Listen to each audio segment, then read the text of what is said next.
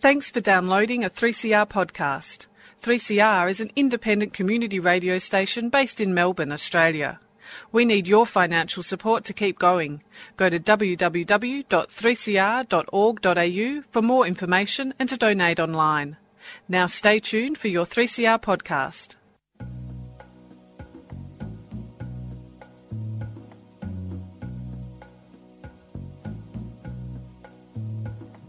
My friends are gone, and my hair is grey. I ache in the places where I used to play, and I'm crazy for love, but I'm not coming on. I'm just paying my rent every day in the Tower of Song. Here we are, back on Radical Australia, Community Radio 3CR 855 on your AM dial. This is 3CR. Hello, Dale. Hi, Joe. How are you, Empress Dale Bridge? I'm very well, thank you. How are you, Joe? Well, I feel much better. I've actually seen you in the flesh. I was a bit concerned. I thought I'd missed your funeral. No, no, no, No, I had no. fun doing the International Women's Day I show. I know you did. You did. You did something I never do. What's that? You talked about sex. I know. It was great. Yeah. oh, now our guests can relax. We've got You're a- back in charge now. yeah, we've got Dr. Val Noon and I'm going home now. The party's getting rough. now, Dr. Val Noon. Now, I'm going to tell you, Val. I'm not going to ask you about your sex life. You can relax. That's the type of thing she does. Yeah. Go away. Give him the program International Yeah. Women's Day. It's all Oh, about yeah, sex. I mean, that's what I was told. I didn't listen to the interview, but I, I was told that was what, what it was all about. Now, Val, two questions. Yep. We've got 55 minutes. Yep. So take your time. Yep. You know, think about it. It's, it's very I difficult. not always a good idea. Yeah, no. Yeah, yeah, and try not to drink while we're talking because that means I've got to talk longer, and this is you'll be doing most of the talking And the reference to drink was a cup of tea, by the way. Well, yeah, well, that's what you tell me. I don't know what's in there. Now, Val, just to orientate our listeners, what year were you born? 1940. Excuse me, would you like to repeat that? 1940. One nine four zero. That puts you on the wrong side of being a septuagenarian. It does. Yeah, you're almost Well, what's the wrong side? I mean, I, my wife came home with a flyer from three Youth 3A down at Collingwood, and it says, "Growing old is optional." I Uh-huh. Is thought, it? what a ridiculous statement. Exactly. optional. Ah, optional. Now, that's the first question. It only took us 30 seconds. So well, it's always nice to be at 3CR. I've, uh, this is the studio we used to do the Connolly uh, uh, Association program from. Excuse me, excuse me, excuse me. This is a structured interview. this is a struggle. I need to ask you the second question, and then we will get to that. Yeah, yeah, yeah. All right, I've got 77 years to go through, okay? Oh, gosh. And we're going to go through them with a magnifying Oh. glass. All right. Well, we'll skip those parts. Yeah. All right, what, what's the first thing you remember?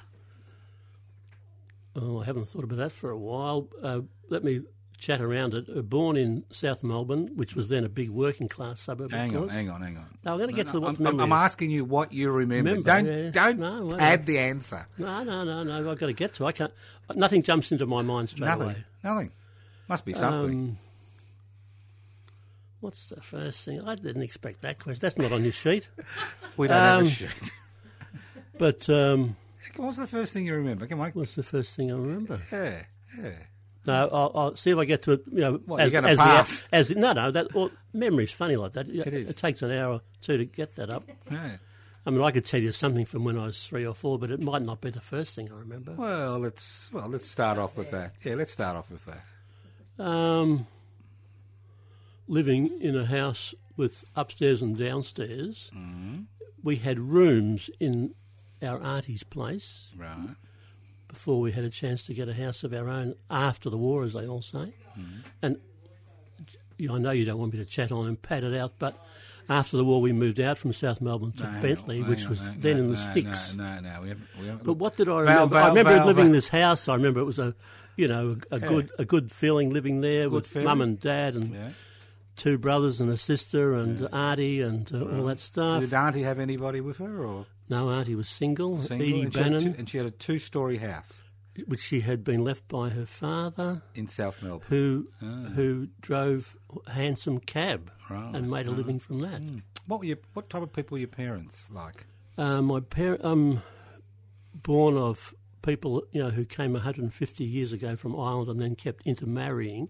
My father was a, a blacksmith by trade, uh, who did his apprenticeship with Delahunty's in Mount Alexander Road, Moonee Ponds, and then when the blacksmithing trade went out, they moved. He and his mates moved to work in the vehicle building industry, and he became a fitter, although without a ticket, mm. at the General Motors factory in mm. Fisherman's Bend. Mm. Um, this watch that I'm about to show you, you know, is what he got after 25 years from Excellent. GMH. Now, those guys, you know, they were trade unionists, very strong trade unionists, and they first of all went down to work there and they were put on the line. This is in the 30s and the unem- years of unemployment. My father, of course, having been put out of work, worked on the Susso Right. the, the jobs. Just explain to people what the Susso was. Well, work for the dole was what Howard called, wasn't it? Yeah, Work, um, And pay you less than necessary. But in his case, uh, they found the work a bit interesting. They were building dams in the Grampians, the first time to turn the water that used to flow north to the south or south to the north. I've forgotten. But the uh, um, but then when they came back to the city to try to get jobs, and General Motors put them on the line, and no tradesmen they thought that was the worst thing, and they walked away from it. Right. But they had to eat humble pie and come back, and he eventually got a spot as a maintenance fitter uh, in the heat treatment plant at General Motors. So that's the he during the war was working twelve hour shifts, riding his bike to work. Um, Mum was a dressmaker by trade and continued to do that. You know, I I grew up knowing how to help mark dress lengths with a piece of chalk and a long wooden stick and so on. So, what was your dad's name? Mick Mick Noon, And, and your mum? Margaret Bannon. And where did where did she hail from? So she's South Melbourne through and through. Although she's actually born in Perth. Right. Her mother and father from South Melbourne, from back to back houses up there in South Melbourne, uh, went to the Western Australia on the promise of great things. But after a year or so, he died. Or, I mean, after when Mum was three months old, he died um, of pneumonia, gained by driving a delivery uh, horse and dray for Bowens. So the Bowens was the mire of uh, Perth on a wet day and kept on working when he shouldn't have and died. So her mother, uh, Martha Devlin, scurried back to her folks in Ward Street, South Melbourne. So mum was raised in a household with a single mother and a grandmother and uncles and aunts and all that sort of, you know, extended family. yeah. So Mick Noon was born in um, Moonee Ponds, but he had come into her world in South Melbourne. It's her auntie who had the rooms available for them to get a place when the kids were coming. Right. Does that make sense? Yeah, yeah. Do, do you have any recollections about World War Two? the brownout, we had uh, newspaper over the windows and uh, coming out and looking at the sp- spotlights, you know, to see whether there's any Japanese bombers being picked up by the spotlight. So you'd be three or four then, and you'd have memories. Yeah, well, I'm, I'm, I'm five when the war ended. Um, My mother um, tells a sort of slightly puzzling story that um, we're very close to the South Melbourne football ground on that side of, uh, on the Albert Park side of South Melbourne. And she said um, in the middle of the night she could hear this marching feet going up and down Albert Road, Kerford Road, it, it comes uh, Albert Road. And uh, she said, we didn't know whether it was the Japs or the Yanks. That was, in fact, the Yanks who Right. who had been taken off the boats at Port Melbourne and marched up to the South Melbourne football ground. And the little shop on the corner, run by Mrs. Miss Holmes, who, to whom I used to be sent, I have got a memory coming up that I might interest you. Uh, that I used to be sent to. Uh, Miss Holmes had, you know, a few chocolate bars and loaves of bread. Well, that was sort of went out in about 15 minutes with these soldiers who had not been fed, taken off the ships and marched up to. So, so but I find it striking that Mum could have actually even thought that it was Japs. I mean, whether she said that as a as a thing to tell us how dramatic the situation was, I don't know. It was dramatic in 42, 43. Yeah. But what I do remember is being sent on messages. Like my mum had obviously three babies behind me, uh, and she would pin the ration coupon to my shirt, not, so that I wouldn't lose it, and probably to discourage any rogue who might try and pinch, Pinch it, it, yeah. and send me around to get the half a pound of butter or whatever it was that was rationed. Mm-hmm. Butter's what I remember. Other things obviously were rationed. So that's a fairly early memory of doing this message, you know, a pretty grown up thing for the sort of four or five year old to go around to the corner shop and stuff. It is, it is, but it's not unusual in those days. Now, now, brother, you said you got three siblings. Three siblings? I have four siblings, Four one of the, uh, three alive. Yeah, yeah. Three alive still, right. Um, tell us about them. Well, apropos of uh, you know radical Australia, can I, you know, uh, take the liberty of a couple of preliminaries?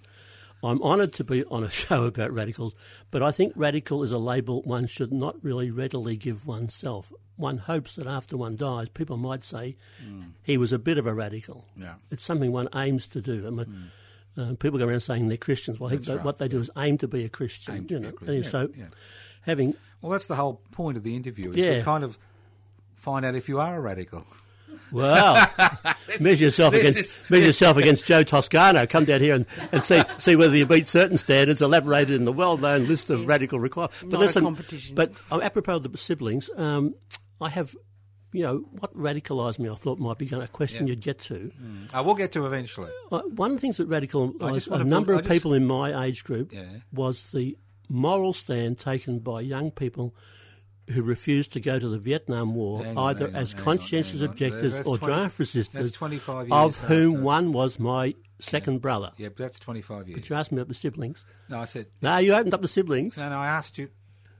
Well, I'm gonna look. What I want to do is I want to slowly bring up all these little gems. Otherwise, the interview's over in five minutes. Okay? you, I'll have no See- trouble see, for talking for I- you'll have no trouble talking now. We haven't got to, you know, Tana Benawait and Paul Boy Maheda yet. I mean, Yeah, we've got we'll lots of things there. to We'll talk about. there. So, what was it like for a young lad in South Melbourne in the 40s and 50s? Well, what you need to hear is the second part of it. That At you went to age Bentleigh. six, we went to Bent, you see. So, So, well, why would you? Why would you leave? Oh, well, you got a house, I see. uh, well, um, but it was going to the sticks. They said, "Oh, Mick and Mark are going out to the sticks." to the sticks, Bentleigh. By the railway station at Bentleigh. I mean, even the ra- even by the railway station at Bentleigh now is expensive. But anyway, there. but what was it like? Um, well, there were lots of the my ne- our next door neighbours, um, kids our own age. He worked he worked at the wharf, Mr. Ewer, and everybody was Mr. and Mrs. You know that stuff. Uh, Mum and Dad were still called them Mr. and Mrs. And um, one of the, my one of my next door neighbours, Graeme Ewer, became, went on to become a very famous opera singer. You know, people from that background some of them did all sorts of interesting things. Uh, a memory is I remember being taken to the dental hospital, which was then down near City Road somewhere, and having a lot of my baby teeth yanked out. But they gave me chloroform. Yes, yes, yes. I mean, At your doctor. age. I mean, right. yeah.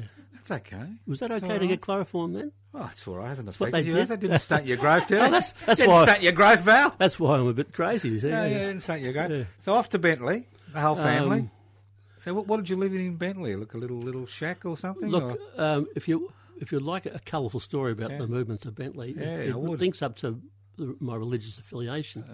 we were people who, round the, our lives centred largely around the Catholic parish, and we were sent to the Catholic school Mm-hmm.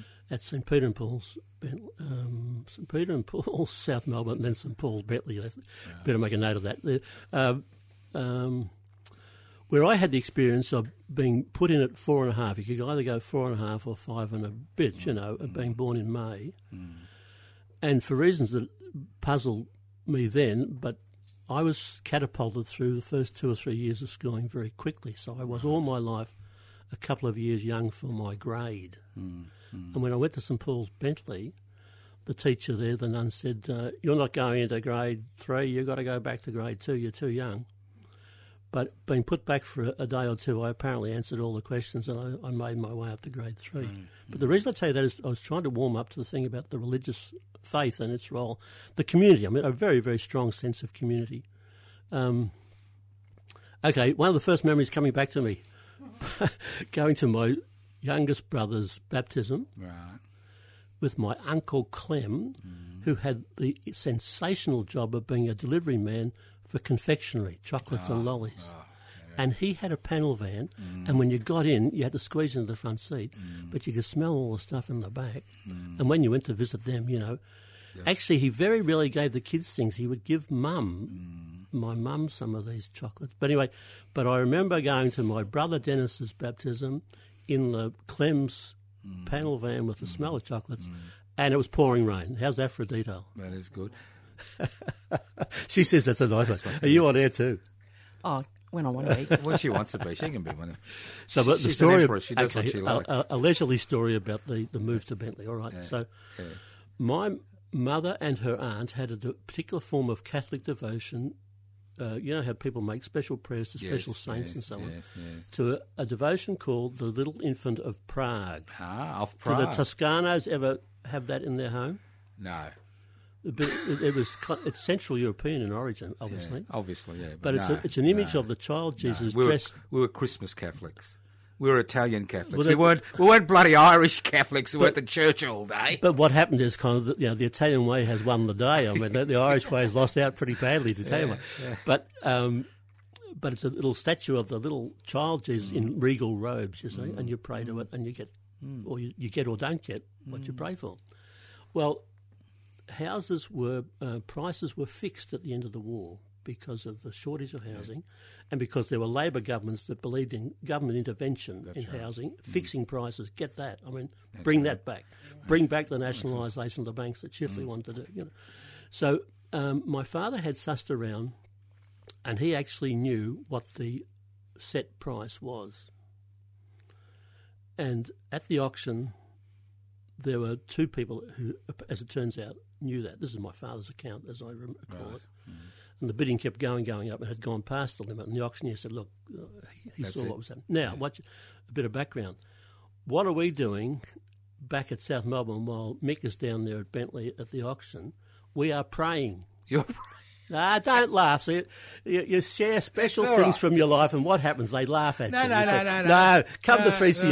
no, no. Tell a special story. yeah, no, That- I, that- I love it. I yeah, love it. that- That's why I'm laughing. it's a great story. So- great story. And the, what you need to know is we are praying to this little Yeah. image. of Christ of, what- little Christ of, of Prague. the yeah. little infant of Prague. Prague. Yep.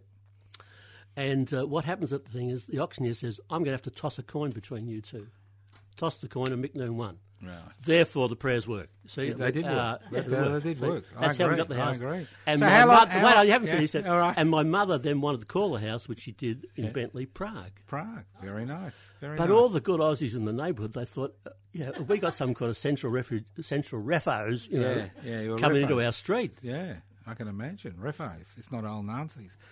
So how long did Refo, religion? let- let- how we should hasten for any readers, listeners out there about refos. We, we are using a word from the era, That's in- right. which was, well, it was a derogatory word, but, Exactly. but um, what we meant was the Balts. refugee, the displaced people from World War Two, and I've got a, have got a story to tell you about that later on. Yeah. Now, how are we going on the, the, the stories Good, from good, good. memories, So what- what- Bentleigh? So, I assume, what was school like at St Paul's in Bentleigh? gravel schoolyard? No, what was it Marched into Yeah, school to the beat of a drum. Mm-hmm. played on a scratchy sound recording, but but three or four chosen senior boys would play kettle drums. Oh, very nice. The nuns, we knelt behind them at, um, at Mass, Sunday Mass, and my father pointed out that they had holes in their shoes because they weren't getting enough money to get their shoes repaired. You didn't get new shoes, you got your shoes repaired in those days. Um, um, school started to burst at the seams. My brother was in a class of 90. I think I was in a class of 65 or something. This, this is several factors. I mean, you're interviewing me on my personal story, but I happen to be somebody who's kind of also gone back and studied all that stuff. Yep, What we're looking at is the, the baby boom, Hmm. but we're looking at the Catholic system and the state system both coming to the limits. You know, That's right. For 30 years, the Dunstan government had not trained teachers. The Catholics didn't have the resources. Hmm. The nuns and brothers weren't there. So we had very big classes. And I, I'll jump straight away to something. A mate of mine's just sent around um, a thing called the list of government free places uh, for 1951, of which I was a beneficiary. I have secondary education because I got scholarships. Right. And I looked through that, and of my class of 65 or so, four of us. Actually, I've jumped a, a link in the chain. One went up to, in my school, you went up to grade seven, and you could go to eight. Yep. And after eight, you either went to the tech or went to work. Mm. So what did you But do? a handful, of that 65, four got places at Catholic secondary schools on scholarships. So you got a scholarship. I got a scholarship. Why was that? And- did your father pull some rank on, on on the priest, or did you actually have some intellectual capabilities? No smears against my father. All right, we, we ruled those out right away. Uh, nor, nor nor on the system. The system was uh, transparent and based on your ability in a general knowledge exam Excellent. and a. Good, good. They had things called IQ tests, and That's then they right. had Yeah, general knowledge. I remember them. So, what what secondary college did you get to? So, um, but the- you, it might be of interest to some people to know we got a scholarship to get us to the first year to what was called a central school. All my age people who. We are talking about you know less than five percent of people in this state right. getting secondary education. Secondary Exactly. Secondary education, that's right, We yeah. forget how much things have changed, Yep, yep. and that's always made me very aware of my role of whatever knowledge or training I've got has to be used for the good of the community. You mm. know. So you went to Central School. So I went to Central School, and then that was that was called the diocesan free place. I, I was wrong. What the state free places? You then sat for a scholarship called the state, the junior government scholarship, which mm. would get you four years of secondary, and you got that. and I got that. So where'd you go?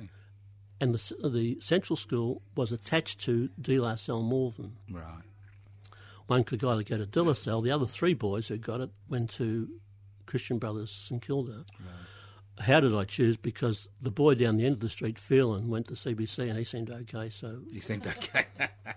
We, we had no idea. We, we were wandering into a new world. I mean, right. Did you finish those four years? I finished those four years. And what happened after that? Then um, at the end of that, I, I was you know ducks in my class and all that sort of thing, and I got a scholarship to go to Newman College at Melbourne University What year was that? in '56. So 56. So this is working class boy Yeah, through the scholarship Catholic boy, as they. Yeah, well, working. We'll say. Yeah, no, that's class. right. No, no, no, Yeah, yeah, no, working class boy. You obviously because of intellectual capabilities, you got to Newman College at uh, Melbourne University in '56. But I no, I chose not to take that. I chose to go to the diocesan seminary, which is a seminary is the word Catholic word Mm. Yes, for a, a theological college, Yeah. and uh, to try and to prepare to, to train to be a Catholic priest. Mm, What what made you do that? Um, I, I thought that was a, a good way of doing something with my life and with Mm-hmm. um, with the tradition I was part of. Um, you know, what you saw was people conducting religious rituals, um, uh, running youth clubs, Yep. uh, looking after people who are sick and dying, and all that stuff. Celibacy, That- that- celibacy didn't worry you. Well, celibacy was uh, was something you thought you you could do. One thought one could do, Mm. Do, right. for the sake of this community service. One saw one. I I and my cohort Mm-hmm. would have seen one, ourselves as giving up the, the married life and and a, and a sex life in order to be better servants of the community. Community, right? So how long did that last for? Yeah, there are lots of complications about that, which you know. Yeah, but how long did it last for?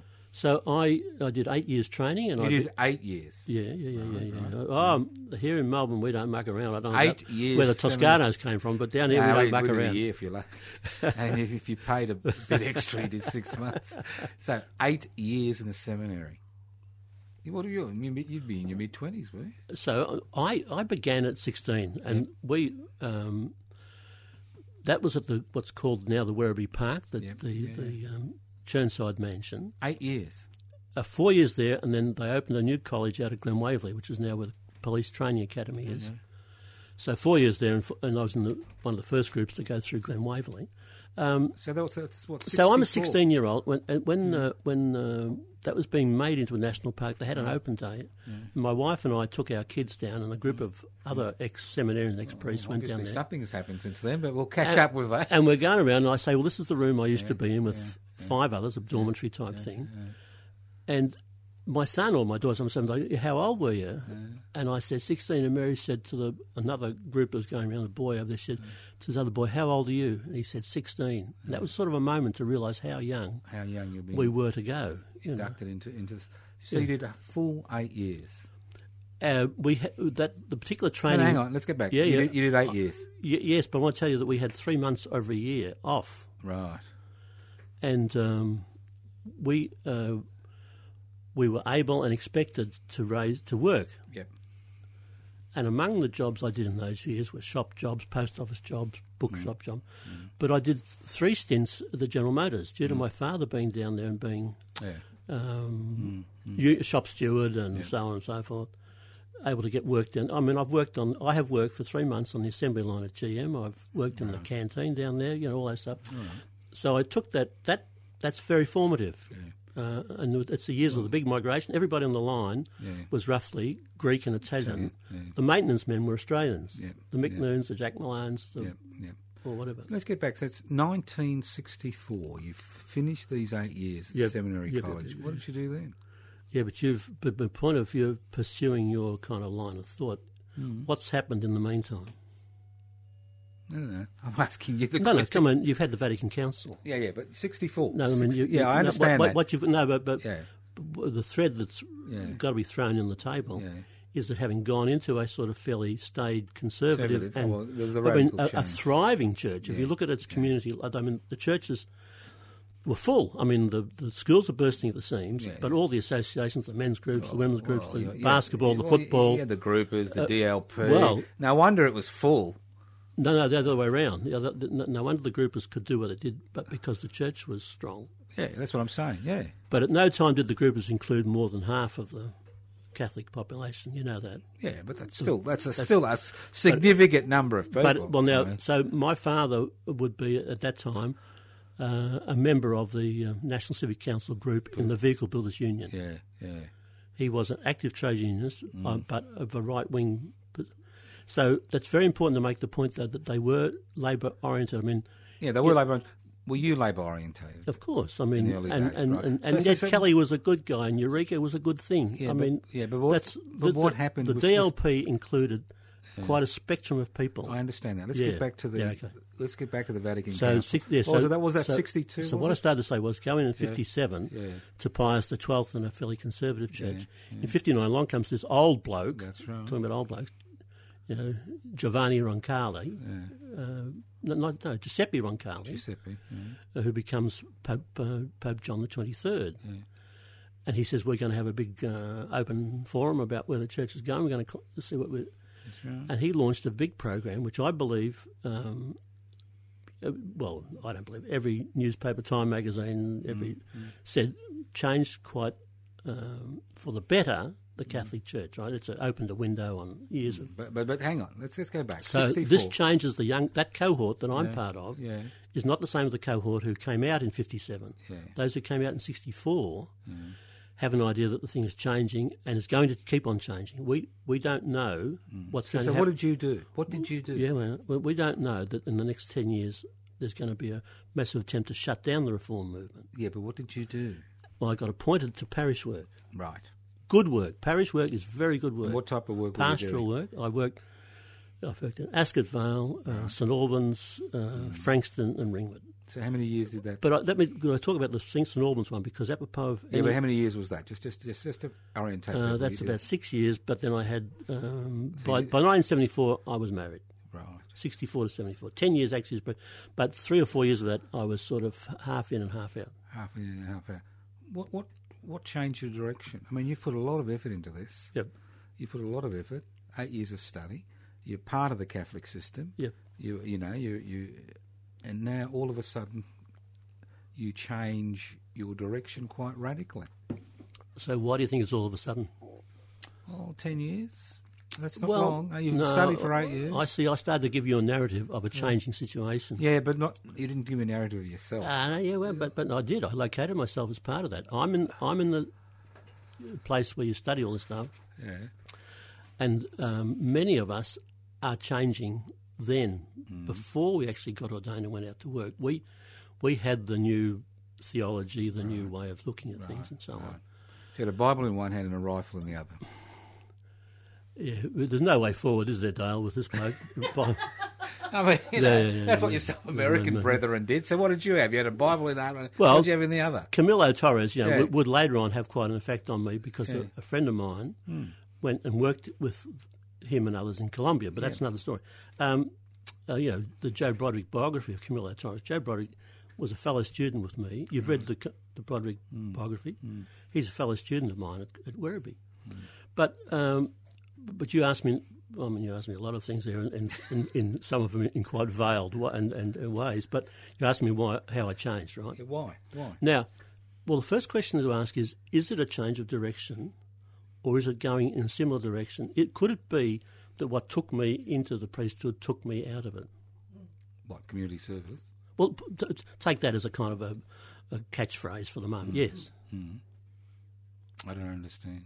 All right. You, you, you think you'd be more useful outside of the priesthood uh, once the uh, counter revolution started in the Catholic Church? Well, timing wise, the, the counter revolutions usually dated to um, 1968 when Pope Paul VI issued an encyclical called Humanae Vitae, condemning, Yep. um, in his words, um, the breaking of the natural law in using contraception or something. You know. That's actually, I mean, that's the clear moment that the counter revolution in, in the Vatican, I mean, uh, is is about to swing in. It doesn't really reach full peak until John Paul II, but so on and so forth. But um, what did you say to me about the counter revolution? We got out b- before it happened. Well, uh, mate, did, you, did, did you get out because you felt that there was no point continuing this type of community activity as a priest? Or was Well, it more a personal um, We're going to have to get into the, um, the sort of stage by stage thing there a bit. In reaction to Humanae Vitae, okay, um, as it happened, six months before Humanae Vitae, a group of us had started an independent magazine for priests, um, a thing called Priest Forum. Right. First time ever in Australia that priests had done something without the okay of the bishop, independent discussion, and so there's already, um you know, our opponents would have said ferment, Yes. um, but there's already people trying to bring up change from the grassroots, right? Yep. And we're linking up. One of the one, one of the things that's changed me was that taught me a lot about national things. That I made links with people in Sydney and Adelaide and, and Wagga and Brisbane and stuff. Very few. I'll give you a kind of a, a verb sap as we go. Very few Australians have experienced national things or think nationally. They talk nationally, but very few people know what it's like to work with people from other states and from other parts of Australia. And I'm lucky. I'm, I'm, I'm boasting, I suppose. I'm, I'm saying no. I'm lucky that in that little initiative of running a newsletter, Gary McLaughlin and I were the editors. We learnt a lot about the whole of Australia, and we learnt about where things are up to. And you know, um, we convened um, in the wake of Vitae. We convened a national meeting. Now that was unheard of. I mean, the bishops are supposed to be the ones who tell priests when they meet and so on. Mm. And you know, we we wandered onto a national. We were, we didn't realise we were front page in the Sydney. We met at the Coogee Oceanic Hotel, Coogee. We're front page in the Sydney Morning Herald. ABC wants to talk to us. You know, I'm mm. on. I make this day tonight and stuff. You know, I mean, unbelievable. Mm. So what's what I'm t- saying there is that the whole change in the Catholic Church uh, was national and international use, and is one of the catalysts in the change in Australian society. Radicals in you know the New Left and in the anti-Vietnam movement and so on. If a major institution like the Catholic Church can change, that that's that's a that strengthens the general movement. Now, How did it affect you? You. This is about you, this interview. this interview is about me. I well, how it affected me was that I, with a group of others, had already taken the initiative to try and get the the institutional change moving at a faster pace in Australia. Um, and with Humanae Vitae, I think um, two of my good friends, colleagues, Peter Phelan and Mick, Nick Crotty, both spoke out and said the Pope's wrong and got sacked here in Melbourne by a bishop called James Knox. Um, now, I can remember meeting with a couple of mates, and well, uh, firstly with one particular mate, but then with a group of about 20 or 30, would we all do the same? You know, we all put a hand up and say, the Pope's wrong, and all get sacked. sacked, We said, ah, no, look, you know, the Pope's been doing things wrong for centuries. We'll ride this out, you know. Um, so we, we thought we'd ride it out. Now, in fact, um, the reactionaries in the Vatican only gained ground rather than the other way around. Um, so how did we respond to that? So you would need to get into what I did over the next sort of six, twelve, because by within within 18 months of Humanae Vitae, although I would not have said it was because of Humanae Vitae, but with, by 70, uh, the moratorium's coming up. Yep. I'm, I'm getting increasingly involved in Vietnam. brothers are draft resistant. I'm on, yeah. I end up being on the committee for the moratorium. Yep. Um, uh, I speak at the Melbourne Town Hall, you know, with Right. all this stuff. Um, um, I then decide to get out of parish work. What the, the, the if I could summarise that, I decided I want to uh, be free of the authority, the authority thing. I want to be more independent. I want to earn my own living. Yep. But that's a, I think that's a really important thing for radicals to think about. Yep. Uh, Mary and I uh, have done lots of things in the community and so on and so forth, but we've done them without grants. Yes. We've done them with day jobs. Now that's a boast, but anyway, put it on the table. Let's let's go back. Let's, So let's go back. I decide no, no, no, no. It's not, We're not going back. We're, we're, we're right in the moment. So in moving out of the priesthood, you know, I go and get a job as a storeman. so why did you move out of the priesthood? I'm just telling you. The, the, No, no, you've got a job in- as a storeman. You in- haven't told me. in- you've, been, you've, been, you've been dancing around this question in- for the last in- 10 minutes. No, I haven't. I'm, no, you, you- you haven't been following me if you think I'm dancing around. we've been I'm following going you. right deeply into it. All right. I, um, uh, I'm telling you that independence from the authority, Right. um, s- earn your own living, Yep. free to make political involvements. Now, I, I want to tell you about what it's like to address a Sunday congregation Mm-hmm. and want to get up there and say, you know, stop the bombing, free the draft resistors and stuff. I've got a good story to tell you about draft resistors Mm-hmm. and Philip Lynch and what I, when I did say something in the pulpit. Um, so I want independent. But also, uh, what what would soon come up is I wanted to move, uh, be free to end the celibacy thing and, and enter into a, Relationship. a normal relationship. But that, takes some time, actually. Yes. That, uh, But by 1974, I- I'm married and so on. But um, but what part of that story is that I'm, I've, um, I've moved in 71 to join a household here in Fitzroy that my my now wife Mary Doyle and others had started an open house for homeless people and stuff around there. But um, so I, I mean, I, th- those three or four points I just I actually I think are in the letter that I wrote asking to move out of the parish structure and so on and so they, forth. did they say thank you very much? Bye. And well, they, they sort of, uh, well, I, I know from insider knowledge and documents, they actually thought there were a few of us who they would slough off and it would all go back to normal. Right. Yes. Yeah. Yeah. I mean, had they listened to the reforming voices, they might have. Who knows what would happen? Um, right. Well, but I mean, but but I'm. T- but this is So, something. so you're a rotten apple, basically, as far as the Catholic hierarchy was concerned. And you were going to Well, contaminate. one one bishop said at the. I, I know that my mate was my mate was a curate at the cathedral, and he said, "Oh, but that Val Noon, he, he's probably a card carrying member of the party." Yeah, that's right. Rotten apple. Rotten apple. And I thought, All right. uh, Well, that, that's a huge. so, how did you feel in '74 when you left? how does it feel Yeah. to be like a Rolling Stone? Yeah. So we get a song in, Dale. He won't it- let us. He won't let us play. it feel? He won't let us play songs on the thing, but we'll get one in. How does it feel to be a rotten Rolling- apple? A Rolling Stone. You know, um, here you are. What? but- 34 and you was it 44? 44 and you're rotten apple. no, no, thirty-four. 34.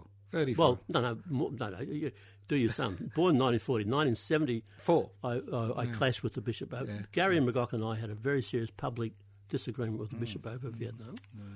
Although you know you, you you wouldn't get sacked precisely for Vietnam, you'd be pushed out of places and you wouldn't get jobs and so on. But the one thing they couldn't handle was you wanting to get married. Yeah. It's very interesting. I mean, you know, That's right. There priests can do all sorts of things, but they couldn't get married. Sands in the, I mean, lines in the sand. we don't need to go into the contemporary debate, but we know All what's right. So going on. So what happened on. after 74? You got married? Kids? No, wait on, but, but you, want to, I want to tell you something about this business in the pulpit. I want to say to you, I did not think it was right to get into the pulpit and say what I wanted to say. Really, what I really wanted to say, you mm. can't say to all those people who've come there to worship and they all. You in- can't harangue them. In the in the congregation at Our Lady's Ringwood was Ted, Ted, Ted, Ted. I'll get his name from the special branch. right. I mean, I knew that. He knew that. And there's so and so as a senior constable, and there's somebody mm. else whose mm. Mm. whose son I know is in the you know Monash Labour Club. You know, this is what congregations are like. Churches are very interesting things. The people come together for anyway. So I thought better to get out and be able to say what I want to say. Do it. Got into you know we edited a magazine called Retrieval. You've seen Retrieval, Yeah. our, our magazine, so. So. Um, but in 1968, um, the Paris Rising is very important to lots of us, Yeah. not just one. church stuff. Paris, Martin Luther King, Robert Kennedy, you know, Chicago. That's, Mm. That's right. very important to us. Um, but um, who was the guy? Simon. Who was the guy from TV? Simon Townsend, Dennis O'Donnell, all uh, um, um, William White, the, the conscientious objectors. They're all very important to us.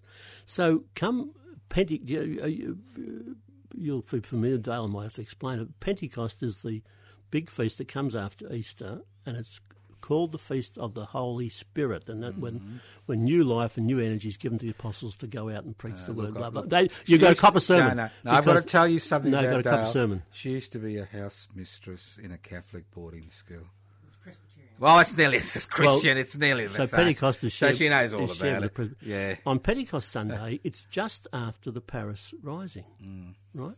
The Spirit is breaking out in very interesting ways, right? I mean, the, the Oh, that's your uh, one of the most advanced Yeah, industrial yeah. countries is just on the brink of whatever. Revolution. yeah. And Simon Townsend is in uh, jail in Holsworthy, military prison. So Muggins down at St Francis Xavier Church in uh, Frankston says on the Sunday, we're here, the, the great message of Pentecost is the reconciliation between, you know, the tongues, in the story, the tongues of flame come down on the people and then they speak and all the languages understand one another. This metaphor of all the languages one understanding is a metaphor of humans working together. So I say, well, we would hope that in Paris, you know, some reconciliation will happen, and in Australia between the government and uh, Simon Townsend. I get the why not? I get on, no, no, no, no. Let me wait. I'm going to make an executive decision now. yeah. You've been on the planet too long. We're going to have to do this in two sessions. So we're going to go to the age of 40, 45 today. And then if you're agreeable, I'm going to bring you back in and we're going to go from 45 to 77. Are you agreeable? Is this Dale have to tell me whether it's good enough radio? It's um, actually very interesting. I'd like to um, not rush it. Would if, you second if it's his okay motion? with you, I'd like to not rush it. So what happens is I get the then. Hang uh, on, hang on, hang I on, then hang- get hang the, on. the No, no, hang long, on, you haven't given us the, an answer. The foot long Hang on, telegram. hang on, the hang foot on. long telegram from Philip Lynch. You have abused the pulpit. Now I'm answering your question about why do you get out, and I want to tell you. I'm telling you. I'm, I'm answering your question. No, no, don't make fun of this one. This is serious. So Lynch sends this telegram saying it's abuse of pulpit privilege, you know, which is not. Or did you take a chainsaw to it or So something? what? Um, yeah, what I what I should have done was go to the pa- papers the next morning. Yeah. But I was respectful. We believe in elected governments and so on. And he was a parishioner and so on and so forth. He wasn't in the congregation, but someone told him. Um, but he was chairman of the parish finance committee or something. Philip Lynch was the minister for the army. Have you got him on your screen? I mean, as you know, until the next generation. Okay, in the in the in the worst years of the Vietnam War, um, Gorton had brought in a Catholic to be minister of army. Anyway, so I then go to have an interview with uh, Lynch, you see, to talk it through. And uh, at that time, there are elections going on in South Vietnam, and um, there is a peace candidate who, Nguyen Van Thieu, the current, the then dictator, uh, well, the prime minister running South Vietnam on behalf of the Americans, puts this guy No Din Zu in jail, the peace candidate, right? And Lynch has announced that he's a newly appointed minister for the army. He's about to go to Vietnam for his first trip, you see. And I'm discussing Vietnam and trying to persuade him that it's not a good idea and so on. So, and he said, "I'll be meeting." all-" I said, "We'll be meeting No Din Zu. This is the peace candidate, public in the papers." You know, he said, uh, "Who? Who is Zu?" Who's, uh, I think to myself, you know, I'm not, I'm not at that stage uh, incredibly well informed. I later became, I would, you know, like like lots of the activists, became quite well informed about Vietnam and Vietnamese politics and so on. But I'm this is, this is a, pretty much a general punter at this stage, but concerned general punter. So who is Zoo? So here is a moment of radicalisation. Elected representatives are just careless. They don't really care about Vietnam and the army or stuff. I mean, he famously said in an interview with Stella Steele years later when she interviewed him before he died, you know, he died relatively young. He said, Oh, we never for a moment thought the Americans could be beaten. that's right. That's the reason for going into a war, That's right. It's reason for sending Australians and Americans and Vietnamese to their death. So, but I, I mean, that's an important part of my story to tell So you this is another little cube. That, that's, that's a radicalisation thing. Yeah, yeah. You, you, you then become much more interested Mm. in extra parliamentary action. Did you, when you left the priesthood in '74, did you feel that your time had been wasted? Not at all. Not to this day. No. Parish work and the pastoral work is great work. And I, I am the much the richer. I wanted to tell you about refugees. Being in St Albans, Sacred Heart Parish St Albans, the, the highest concentration of foreign born people in Australia, maybe still to this day, 95% of the 1,000 children in the parish school were born overseas. Malta, Poland, Yugoslavia, uh, Po- uh, Poland, Montenegro, Hungary, whatever. about half of them were dis- children of displaced people, Mm. victims of World War One. Daily, as you go around the parish and you think, people would come to the youth group. Uh, Paul, I won't, but he would say, "Oh, um, Dad had terrible nightmares last night. What was that? Oh, the bombing. You know, Paul, the Polish family, whatever, blah blah blah." So the being in a migrant community, taking seriously the needs of migrants and refugees as we were. I mean, I think one of the myths around is that the earlier generation Australian didn't care about refugees. I think lots of Australians responded very well to the post World War II refugees, actually. And I was part of it. I'm very pleased. I mean, the people I worked under, the parish priests and so on, were very involved. Now, seeing Vietnam against that, I mean, how could you not be anti-war? I mean, so St Albans is very informative of my. So, do I? Reg- what you didn't use the word regret, but did, what was the word you I threw at me? the word regret. No, no, Wasted, Wait, wasted. no, th- no, not one right. bit. And I- I've just been to the funeral on Monday Mm. of one of the people who was in one of the parish groups that I was part of. Who was that? Would you like to? Pam Fraser's funeral in mm-hmm. Montmorency. Right. Um, you know, the relationship between a Catholic priest and his people is a two-way thing. It's mm. the, the, the press and the, the current discussions tend to look at it as an authority one-way thing.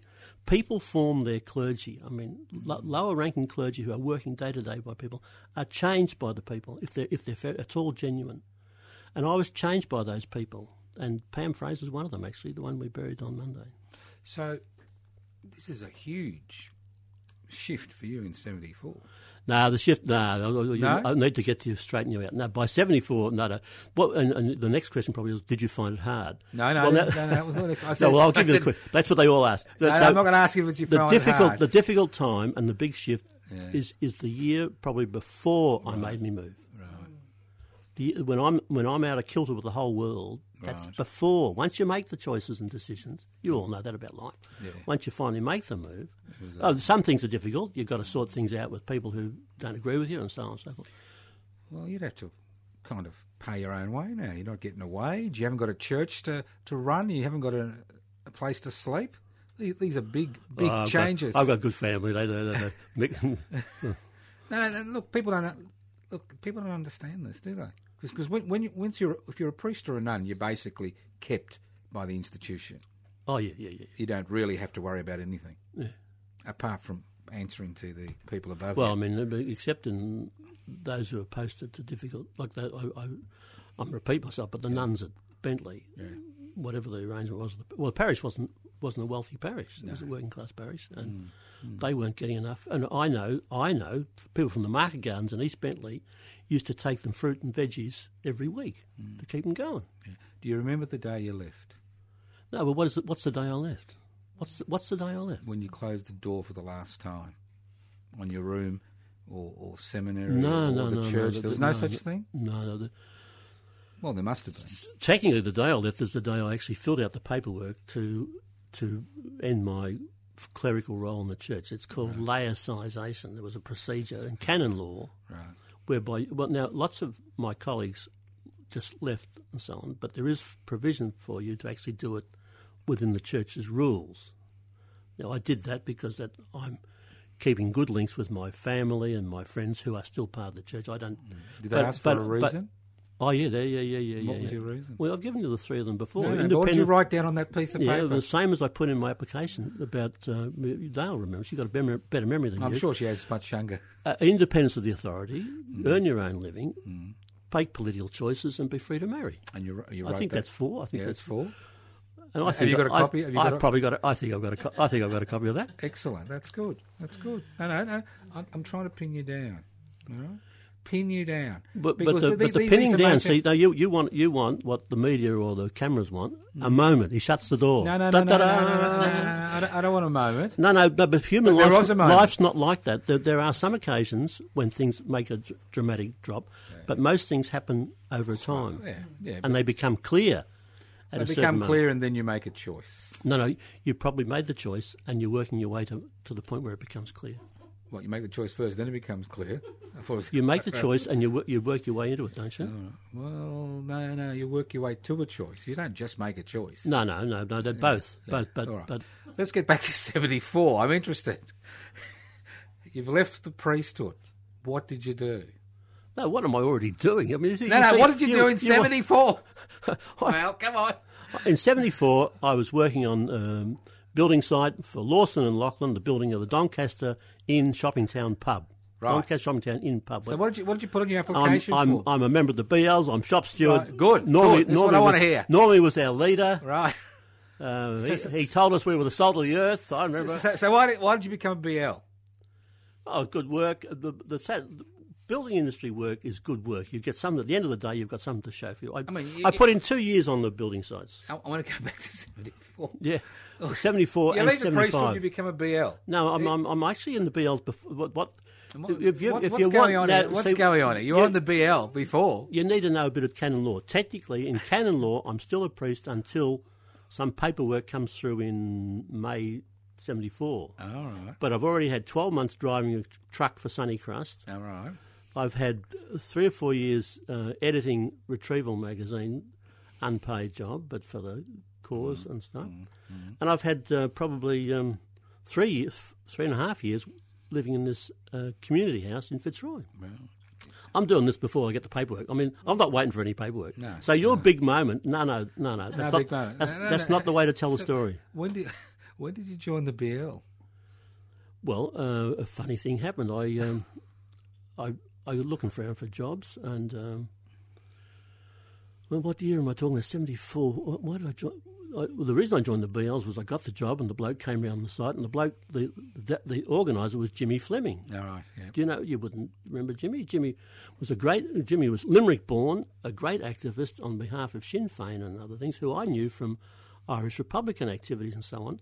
He comes around and he, he comes into the change room, the uh, sheds, you know, a cup of tea time, and pulls out the little docket book and collecting the money, and he says, "Val Noon." he says, priest. he said, "Eh, yeah, me mate. He said, uh, we need a shop steward here. You're it. and uh, so, I mean, but, but Jimmy was in the, you know, with Paddy Donnelly and all those people who were part of that Norm uh, Gallagher crowd. And um, um, 74 is the year of, I mean, I couldn't have timed it better, the year Oh, of the big, brilliant, yeah. the big gains. I mean, the, the, the BL's wage. Yeah. And, and the, it was, I, when I started, it was hourly hire. Hourly hire That's right. by the end of the year, it was probably daily. I hadn't got, yeah. but I mean, but then, and then comes all those changes. I mean, it was it was a very exciting experience to be part of that. Yeah, I come up to Melbourne in '71 as a 19 year old, Yep, and I said I need some work because Yep. I need some money. yep, And then they said to me, just go, you go down to the street corner, yep. the trucks will come, Yep. and they'll pick you. If they want you for for, Yeah, for, for a few hours, that's what it was like. You're right. I mean, you, you you were the lowest of the low. I mean, you, you you're old enough probably to remember the three kz in the morning, half past six. The number, the numbers Yep. of the wharfies who would be called that day. Day, that's right. Get up, have a cup of tea. Tea. Oh, I've got to go to 17 North Wharf. You know, and Yeah, yeah. So that, that was uh, Pentecostal flame works in weird So- ways. You've joined the BLF, and you're a shop steward. Well, I'd you already, go- did you go I've into already, Carlton? I've already been in the bread carters union with Yeah. what's his name Hamilton, and, and and I've got a VBU ticket dating back to 1960 or something from the days when I was. A, I've got a VBU ticket, Victorian Buil- Vehicle Builders Union. Yeah. I don't think I kept my bread carters ticket, um, but I wonder if I still kept my BL's ticket. It's interesting to see. Yeah, it'd be interesting to see. But then I became active over the years, talking to you, what you're throwing forward um, in the printers. You know, I mean, on the state board of the Yeah, I wanna printers. go back to the BL. And uh, and then Now- now- So there you And are. now, Val, we're nearly finished. Nearly finished. Have you made Have you made a decision? I just. Have you made a decision about coming back so we can do post seventy four? Um, I, I will have to sit down and listen to this because you you might have trapped me into waters I wasn't going to go into. Who knows what the whole. said? That's the whole. Dale's laughing, so Come on, I'm- if, on, if- if it's entertaining, that's that's good radio. Oh, just say you're coming back, and we'll slot you. in. Say you're coming back. That's another song. He's going to go. Go on, man. Say you're coming back. Make a decision. Provided I can also engage you a bit more. You're, I don't like this interviewer kind of, you know, this impartial interviewer nonsense. We all know that the media's not like that. Unfortunately, I don't get paid, so I'm not the media. No, but listen, I should just say for the listener, I'm very proud to be down with you there at the unveiling of that monument to Tunnerminnerwait and Maulboyheenner. I mean, that's a great thing you did in helping to organise that. I mean, well, of course, we first knew about the Cape Cape Grim Jack. yep. yep. Uh, Jack of Cape I'm not Grim, quite yeah. sure what to make of the great big hanging bit of rock that you've put up there. But anyway, Well, there's, it, it, it kind it's a metaphor for play and the hanging. Because if you look at the uh, the thing it's a bit over like a swing. yeah, I, I yeah, saw that. yeah. You can Yeah, actually yeah. see the two chains. Yeah, I know. I saw So that. I mean, the artist did that, and we had Yeah. no role in that. But I thought I think it's a very, it, it is a very postmodern 21st century monument, and I Yeah. think uh, I think it'll be a, a great addition to the city. It's a terrific addition, and uh, for Yeah. the very fact that we sit here and talk about what does it mean, that's what you want. You want Yeah. people to discuss what it Exactly. means. Now you're coming back, Val. I want a, I want a I, decision. my, I, I, uh, subject to one condition that Dale rapidly burns that CD. I go home, listen to it, and and No, no, no, and that and that, and that she who must be obeyed doesn't tell me not to do it again. I, no, that's no, Val, you're if used- she's listening now, No, no, I'm going to have a terrible night tonight. Because she won't like anything I Now, say. Doctor Noon, Father Noon, Val Noon, you obey authority. So we, are you coming back? I'm Melbourne born and bred. I like Melbourne. I like 3CR. You're, You're okay, coming back. Toscano, Excellent. Good. He's but I'm coming gonna, back. I'm going to listen to that CD and then I'll tell you. Well, well, thanks, Val, Val Noon, for coming in. Thank you for talking to us for the last Was 55 he, minutes. wasn't he so keen on getting? What was the first thing you remember? A duh, you know. I mean, Well, It's I'm, just how the show runs. uh, I'm very keen about that because it sets the parameters for people. We want to show people radicals come from all areas, all walks of life. Here we have an old bloody priest, you know, you know. so you're defined radical. by what you once were. Exactly. That- no, we've got to teach you a few things about interviewing. Well, that's why you've got to come back. Who am I? Is not what I was. Right. Thank you very much, Righto. Val. We'll see you in a few months or a Yeah, few happy weeks. Christmas to before- you too. Yeah, yeah. Part two of this exercise. Thank you, Val. Righto, see All you. the best.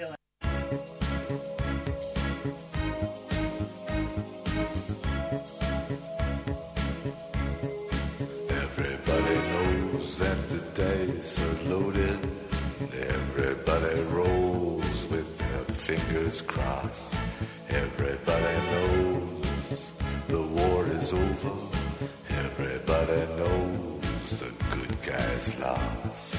Everybody knows the fight was fixed. The poor stay poor. The rich get rich. That's how it goes. Everybody knows.